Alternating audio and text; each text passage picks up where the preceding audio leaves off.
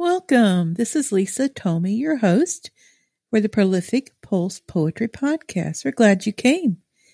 Today we have Marcella Remund, a well established poet from South Dakota. She has completed her second book of poetry published by Finishing Line Press. And she'll be our guest tonight, and I'm looking forward to sharing this talented poet with you. I want to thank you for being here today. Oh, you're very welcome. Thanks for having me. Thank you. And I thoroughly enjoyed your readings at the Poets Connection meeting of Living Poetry, which is the largest poetry group in the Triad of North Carolina. I'm really proud to be a part of that group. I want to congratulate you on your latest book, the book Crooked Prayer, published through Finishing Line Press. And a statement you made from the words of Søren Kierkegaard sums up a lot about this book.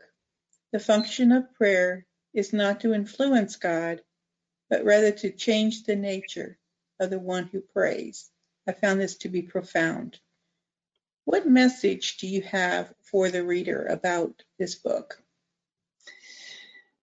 Um, well, I think for me, the poems um, really are about the idea that everything is sacred if we're paying attention.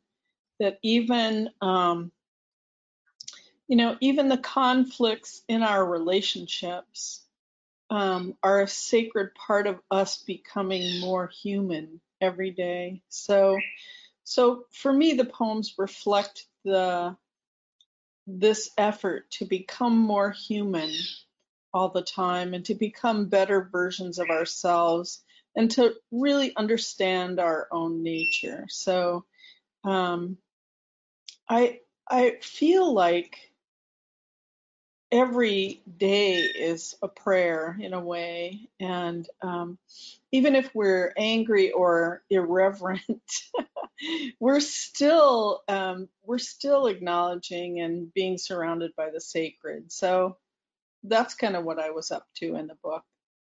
Okay. I have a friend that says, you know, she starts her day, good morning, God, and she ends the day with amen. And that's how her day goes, just one big day of prayer. That's that lovely. Yeah, that's lovely. And I should probably say that um, I don't consider myself a Christian and I'm not a particularly religious person in the traditional sense. Um, but I do believe that um, I do believe in the spiritual and um, and so I try to um, I try to acknowledge the spiritual and and pay homage when I can to the religious, um, probably in all of my books. So a little caveat, I guess. Yeah, I see that too in, in reading your book. I see that um, that message come through there. It's woven into your poetry. Thank you. I found that, you know, it's a slow process to read poetry in general, and I am absorbing every morsel of your beautiful words. Oh, thank you. What is your process for writing poetry? Um, well, um, a, a, room of one's own, as Virginia Woolf said, for me is the most important thing because I live in a very busy household um, and I work full time. And I have kids and grandkids who stop over frequently. So, so for me, the process begins when I have a bit of concentrated time by myself. I need that in order to begin the process. And then usually an idea for a poem will come usually I say usually because the process can be different every time. Um, but usually the process for me begins with um, a word sometimes or um, a sentence I've heard somewhere, an expression I've heard somewhere, or something I've seen. So, I'll, for example, I have a poem called, um, in my first book, um, The Sea is My Ugly Twin. I have a poem called Lugubrious Monsters. and that whole poem came out of me reading the word lugubrious in another in a novel and then deciding I had to use that word in a poem somehow. So looking the word up, reading other examples of it used in context, and then that poem, which ended up being nothing about lugubriousness, came to me out of that word. So it's a love of language and, you know, sound and um, and sometimes the process begins because I feel something very strongly or deeply, and I have to write about it. So, um, and those poems, I should say, need the most revision hmm because they're, you know, they're oftentimes much too, um, much too driven by emotion and much too personal at first, and they Right. need lots and lots of honing and revising. So. Right. I can certainly relate to that. Yeah, and I do tons of revising. You know, I, I never write a poem that's fully fledged. They're all revised um, and revised and revised. So, And I know a poet that says that they don't do any revision to their poetry. And I know they were joking. They were la- I know they were joking. It was tongue in cheek because then just the other day they said they spent a lot of time revising their poetry. I'm like, Yeah. okay, gotcha. I, I can't imagine letting poems out of my grasp without much revision. exactly. Uh-huh. really. In reading St. Frances Gumm, I am seeing reference to the late, great Judy Garland. Am I right? It is a poem about. uh, It, it, it's a poem in which I decided Judy Garland deserved to be a saint. So I made her a saint. Um, and then I had to try to imagine what life must have been like from her point of view.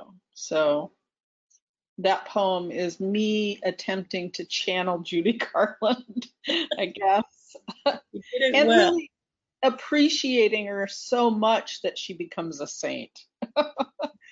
So I read it through, and then I'm like, wait a minute now. So I went back through again. It took me three times, and I'm like, I got this aha moment here. yeah, I love yeah. it. Really love that poem. Oh, thank you. Yeah. Well, I um, sing and play guitar, and I have played in bands for years and years. So she she's my saint of singing, essentially. Yeah.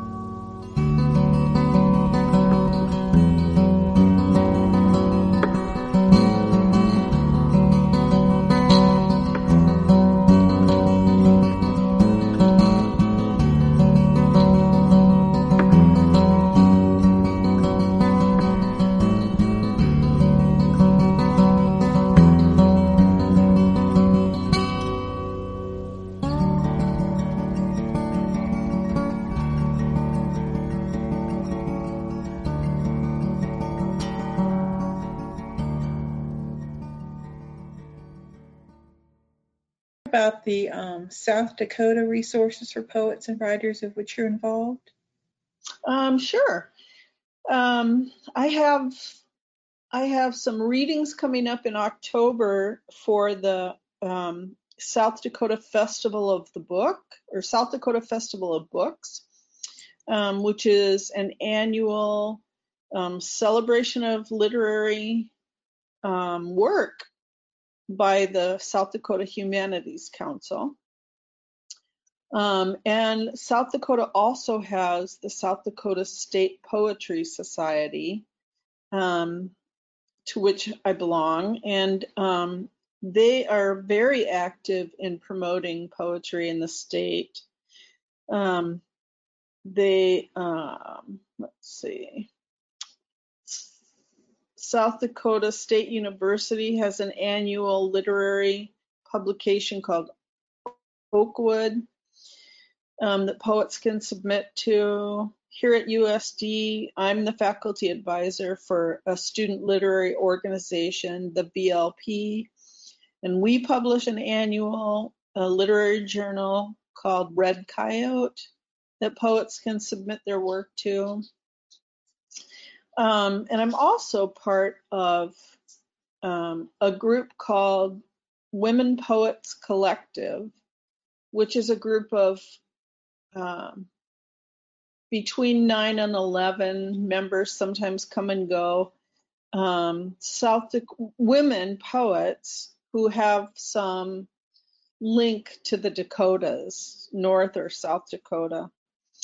Um, and we have a manuscript reviewing retreat once a year and then give a public reading. So we we critique each other's manuscripts over a weekend once a year and then we give a public reading. Um, and we'll be reading the Women Poets Collective will be reading at the South Dakota Festival of Books too this year and um, actually next week. ay, ay, ay. so, so really, there's a lot of poetry happening in South Dakota. Um, we have a great poet. Um, oh, there are so many poets. Too many poets in South Dakota to name. but well, but much talent here. Yeah, that's wonderful. Yeah, and USD, um, the university where I teach, USD has um, a faculty poet, Lee Ann Roripaugh, who um, has six books, maybe five or six books of poetry, and was the South Dakota Poet Laureate. Um, and Christine Stewart, who teaches at SDSU, is the new poet laureate and also a member of the Women Poets Collective. So just lots of poetic activity in the state. Sounds like it. That's great. Yeah. We're fortunate around here to have quite a bit of that too. Is there anything that you would like to share about yourself that I haven't asked? Um, no, I don't. I think you covered it pretty well. I guess the one thing I I would like to emphasize is that, as I mentioned before, I didn't start publishing until I was 60, and so I I think I want to say it's never too late that you know that there are people who think they're too old or too far beyond the time when people should write poetry. I mean, poetry is for everyone. Yes. Really. And um, I would just encourage anybody who wants to to to write poems and and to read poetry because there's an amazing amazing amount of really gorgeous poetry out there. Sure. Um, yeah, so I, I would just, I would like to see more people uh, be involved with poetry. Yeah. We'll be right back. Marcella is writing a third book now, and I'm going to let her tell you about it. I actually went to Ireland last year and have been for the past probably four or five years researching the Magdalen laundries of Ireland, which are were institutions where run by the Catholic Church where women were and girls as young as nine were incarcerated, sometimes for life, and forced into unpaid labor, usually for sins of a sexual nature. So, being promiscuous, being unwed mothers, um, being flirtatious, in one case, stealing an apple. Um, I mean, for any number of reasons. So, I have been researching the Magdalen laundries and I have am just putting the finishing touches on a manuscript of poems about those laundries. So.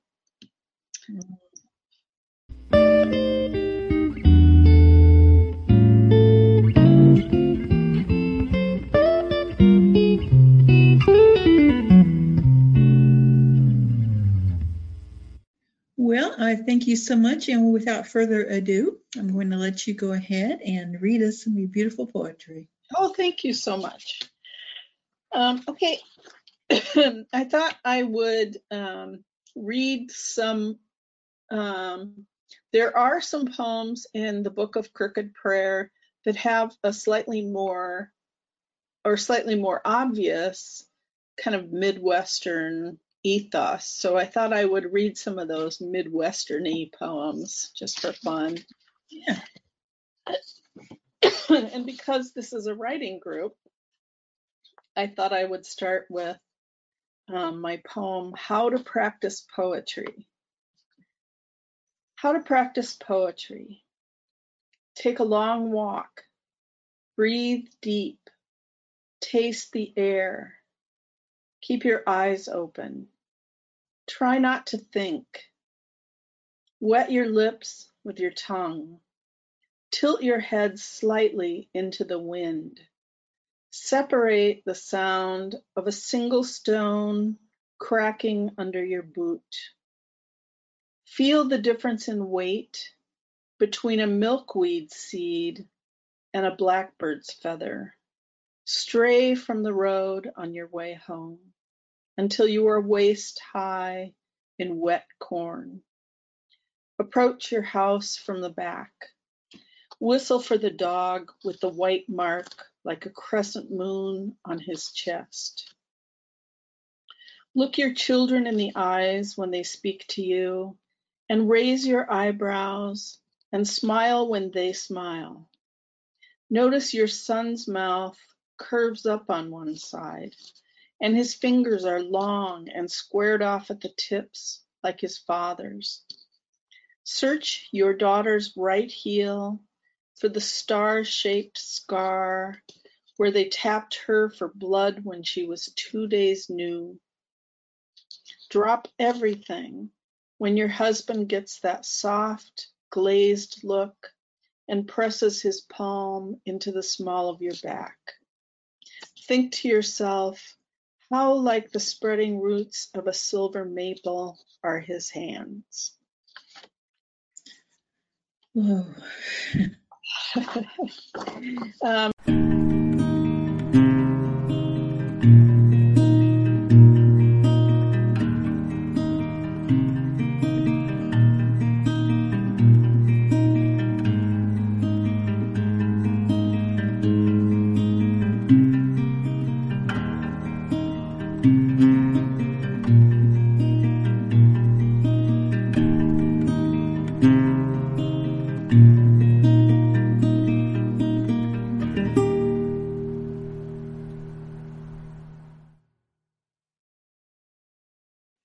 Depression as a spirit animal.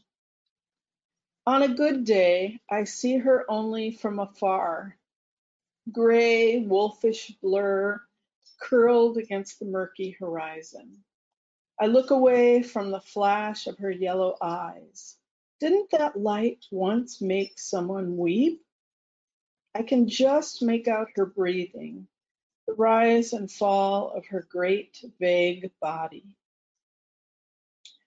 On a good day, I know from gaps in time or my husband's troubled face that once she had me by the scruff, sank her teeth in, shook, pounded me into the ground, snarled, tore me to shreds.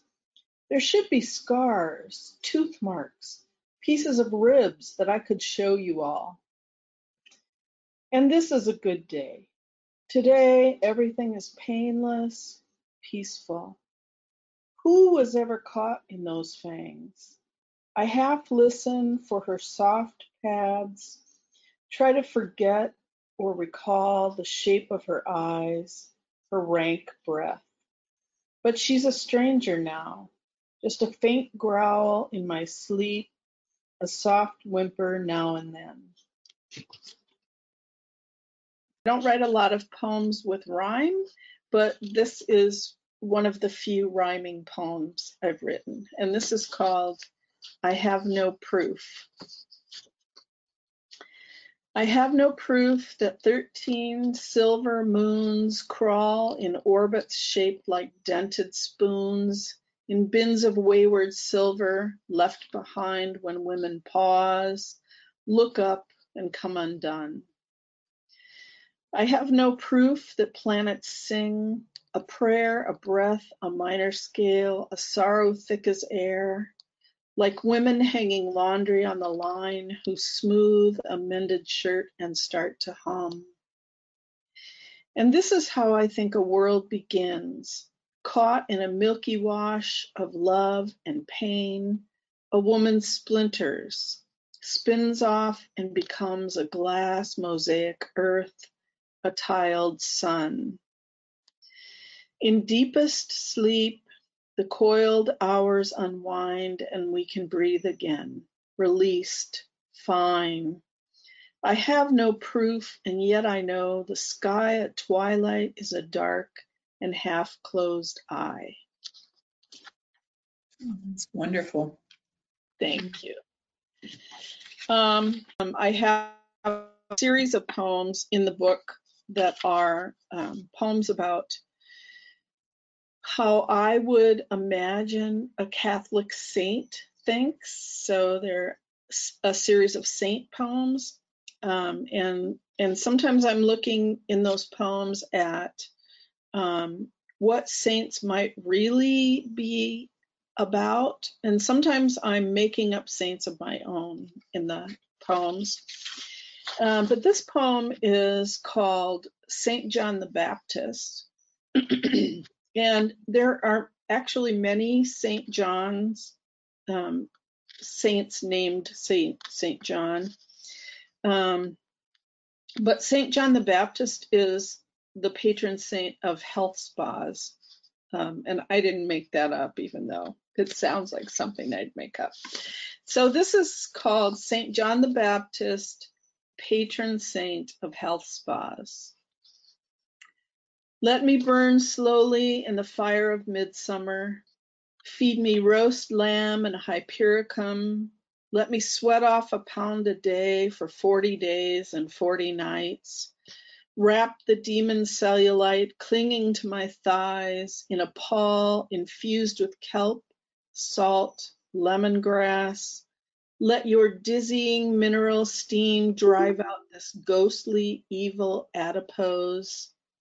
Stir ashes and dust into rose water, a fine holy paste for stubborn heels.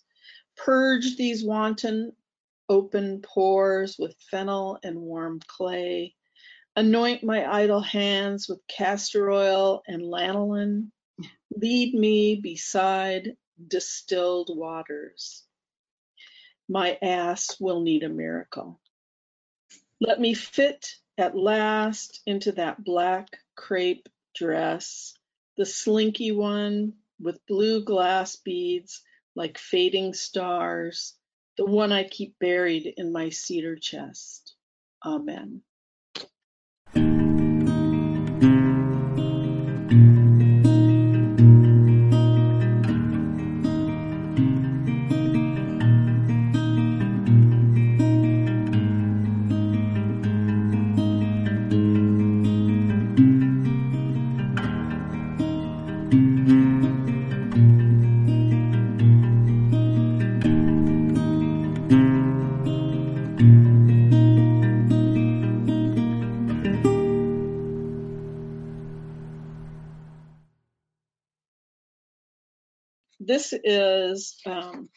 What I imagine a, middle to older aged woman might think about stuck at a red light. So, stuck on red. A beat up Ford pickup barrels past, two heads bob in rhythm.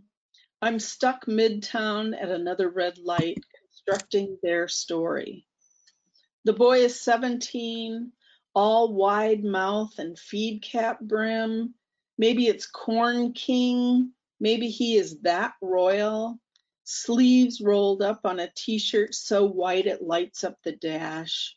One tan arm hung out the window, the other invisible, steering with his knee. Maybe it's his uncle's pickup. Maybe it's the middle of August. Maybe he's supposed to be sacking groceries at IGA. She's 15, pressed against him, riding the gear shift. She smells like jasmine or lavender. She brushes the back of his neck with her braid in a move she picked up from MTV. Her hand is in his lap. Maybe her dad's the police chief. Maybe she's really that blonde. Pink skin, so hot it burns his fingers. She flips her braid to one side and disappears. Gone, gone, gone. And so is he. This next poem is um, I have a series of poems in the book that are triptychs, so three part poems. Um, and this is one of those triptychs. It's called The Nature of Flood. Um, and Lisa, you'll stop me when I when it's time, won't you? Yeah, sure. Okay.